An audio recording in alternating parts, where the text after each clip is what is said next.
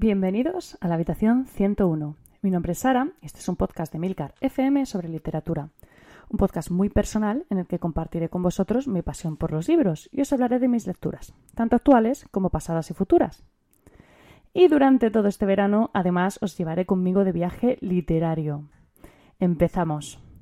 Bueno, antes que nada, agradecer la buena acogida que ha tenido esta pequeña locura veraniega. La verdad es que estoy encantada con los comentarios que me habéis hecho y con las recomendaciones que ya me van llegando. Y bueno, espero que estéis preparados para esta segunda etapa de nuestro viaje, porque hoy vamos a hacer unos cuantos kilómetros. Y es que nos vamos a ir a Georgia, un país ubicado en el Cáucaso y que últimamente se está poniendo muy de moda como destino viajero, cosa que no me extraña en absoluto. Es un país que, aunque geográficamente está en Asia, muchos consideran europeo porque tiene más en común con este continente que con el asiático. Supongo que por su pasado como parte de la Unión Soviética. De hecho, he visto alguna foto de Tbilisi, que es la capital, con banderas europeas, así que parece que la idea no disgusta allí tampoco. Es un país que tiene de todo: historia, paisajes, playa, montaña y una gastronomía deliciosa, que a mí es algo que siempre me convence a la hora de viajar. Yo no he tenido aún ocasión de visitar Georgia, que todo se andará, porque además tengo una buena amiga que ha estado viviendo allí. Pero sí que he probado su cocina, incluso durante esta cuarentena me he atrevido a hacer alguno de sus platos más famosos, el adyaruli khachapuri. Y bueno, os aseguro que es una bestialidad lo bueno que está, sobre todo si, como yo, sois amantes del queso. Aunque también es muy famoso allí su vino, así que bueno, tenéis la combinación perfecta. Es un país con una historia muy convulsa, que perteneció en su día al Imperio Ruso y posteriormente a la Unión Soviética, hasta que declaró su independencia en 1991. Bueno, la novela que os traigo hoy es bastante popular en este país y su autora es Nino Harasvichil. No sé si lo he dicho muy bien. Bueno, es una autora nacida en Tbilisi, la capital de Georgia, que actualmente reside en Berlín. De hecho, la historia de la autora con Alemania se remonta a su infancia, ya que estudió en un colegio alemán y a día de hoy es una reconocida escritora en el país. La idea de la autora cuando empezó a idear esta novela era escribir sobre una familia georgiana durante el final de la era soviética, pero comprendió que iba a tener que remontarse casi un siglo para que todo cobrara sentido. La octava vida nos va a contar la historia de la familia Dzhashi, una familia georgiana durante más de un siglo, y a través de 6 generaciones. Son más de 1000 páginas, eso os lo advierto desde ya, pero tranquilos porque no parecen tantas una vez que te pones a leer.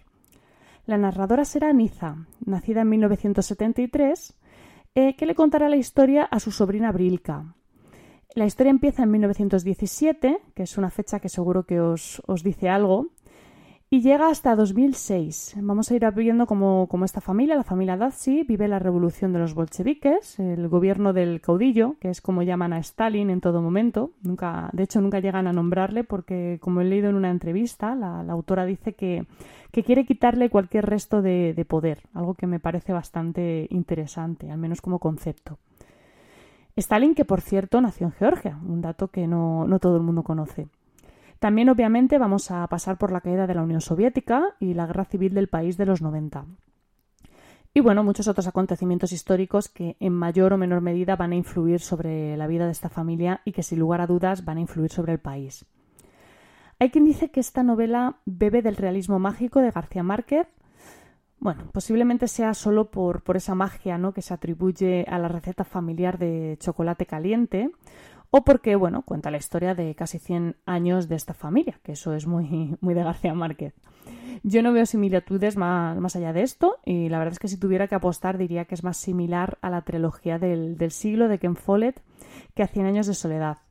Pero bueno, en cualquier caso, las comparativas al final siempre son un poco horribles, ¿no? Porque yo no creo que tengan más finalidad que la de intentar vender un libro haciendo alusión a otro, y esto no siempre funciona.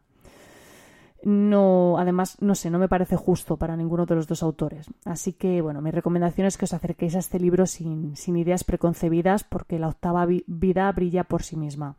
Es una novela de más de 1000 páginas, como os decía, que de verdad os atrapa desde el minuto 1. La autora sabe cómo contar las cosas, va acelerando, desacelerando en los momentos justos, dando la información que el lector necesita y haciéndote partícipe, como si fueras un miembro más de esta familia. Quizás me parezca que el reparto de páginas está un poco mal dimensionado porque hay épocas en las que la narración parece recrearse especialmente y otras por las que se pasa como de puntilla. Personajes que tienen mucha carga en la trama y otros que, bueno, que se quedan un poco en secundarios. Me resulta muy curioso que, de hecho, que habiendo surgido la idea inicial del libro de ese paso a la independencia del país, sea quizás la parte de la historia que se me queda más corta, que transcurre más rápido. Pero bueno, con todo, es de verdad es inevitable enamorarse de esta familia georgiana y sentirse de algún modo parte de ella. Y eso es todo por hoy. Cerramos la maleta temporalmente. Espero que hayáis disfrutado de esta segunda parada y que os animéis a reservar ya vuestro billete para el siguiente destino. Mañana sabréis cuál es. Muchísimas gracias por el tiempo que habéis dedicado a escucharme. Como siempre, tenéis los medios de contacto y toda la información y enlaces de este capítulo en emilcar.fm/habitación101 y dejo los comentarios abiertos pues, a sugerencias, países, libros y todo lo que queréis incluir en este viaje. Leed mucho y recordad, nos encontraremos en el lugar donde no hay oscuridad.